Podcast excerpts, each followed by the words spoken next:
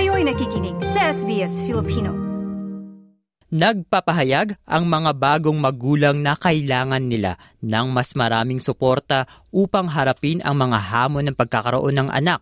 Ayon iyan sa survey ng Gidget Foundation, isang perinatal support service. Nagsama-sama ang 56 na organisasyon ng perinatal, parenting at mental health upang makatulong sa pangangailangan at gawing mas madali ang pagkuha ng tulong para sa mga bagong magulang. Narito pa ang ilang detalye. Pinapakita ng mga bagong datos na ang karamihan sa mga magulang sa Australia ay walang sapat na network para makahingi ng suporta, kaya't hindi rin nila alam kung paano humingi ng dagdag na gabay sa iba pang mga magulang. Ang datos ay nagmula sa isang survey ng mahigit 500 magulang at mga magiging magulang pa lamang mula sa Gidget Foundation. Pakinggan natin ang iba pang detalye ng datos mula kay Amelia Walker, ang team leader para sa clinical intake at content sa Gidget Foundation. Well, some of the new data reveals that 2/3 of new Australian parents don't feel that they've got a strong support network of other parents. And so we're finding that people are feeling quite disconnected from that parenting village.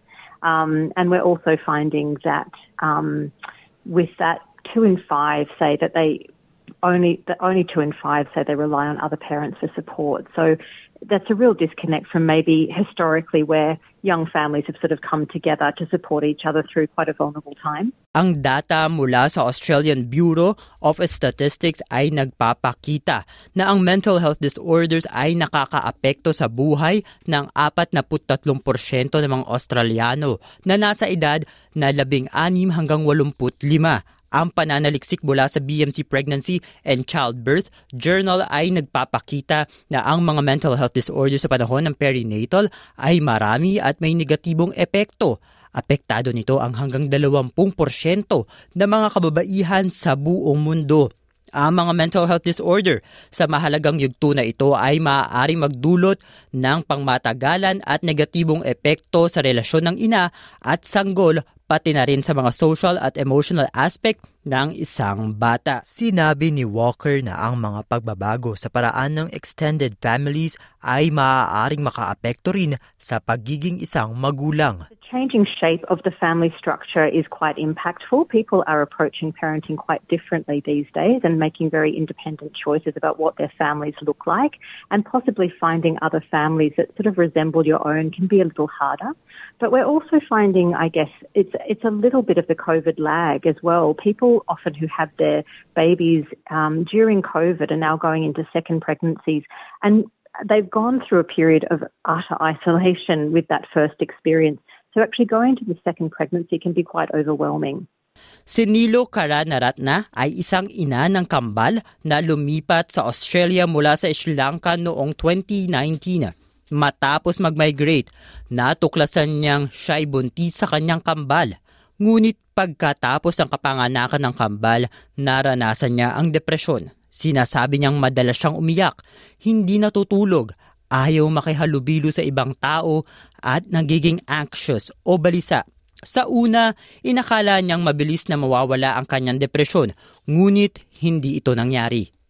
Babies were good and their health were good and everything went well. But after 1 month, my baby situation also became worse and their sleeping pattern also changed, and they never had a continuous 1 hour sleep at a stretch, and they were continuously crying, and due to these reasons, all became complicated and overwhelmed. And I was shy away from the society, and I was shy away from the facing anyone. So the worst part is I couldn't enjoy my motherhood due to these overwhelming situations. Ang kanyang mga sanggol ay madalas ding umiiyak at ang stress ay nagdulot din ng mga problema sa kanyang pagbe-breastfeed. Dahil dito, umiwas muna sa labas si Nilu. Ang nagpahirap pa sa sitwasyon ay ang kanyang sinasabi na sa kultura sa Timog Asya na hindi ugaling magbahagi ng personal na mga kwento o humingi ng tulong mula sa iba. Nakita ng kanyang asawa na nahihirapan siya at hinihimok siyang humingi ng psychological support. He recognized my seriousness of my condition and he referred me to a psychologist. Then I had a three to four sessions, online sessions with my psychologist.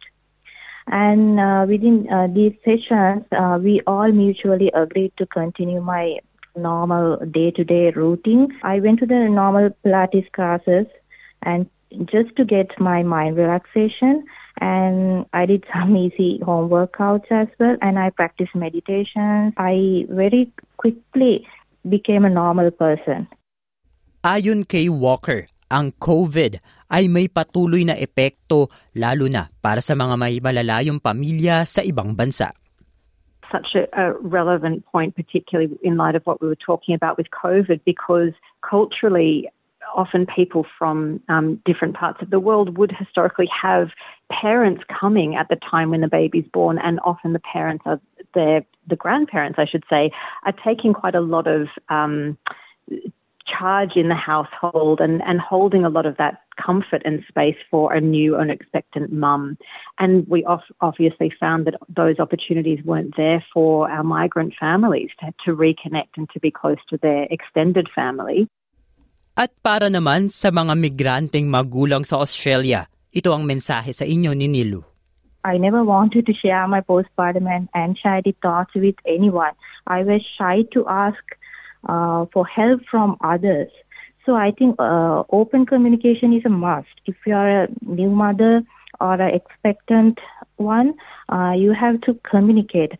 I think initially I also thought that asking for help is weakness. It's not at all. It's not a weakness. It's asking help is a strength. Sinabi ni Walker na 56 na organisasyon sa perinatal, parenting at mental health ay nagtagumpay sa isang online support tool upang matulungan ang mga magulang na makahanap ng suporta. Maaari ring tumawag ang mga tao sa Gidget Foundation ng direkta sa 1300-851-758 o bisitahin ang www.gidgetfoundation.org.au. Ang ulat na ito ay mula kay Peggy Jacomelos para sa SBS News na isinali natin sa wikang Filipino.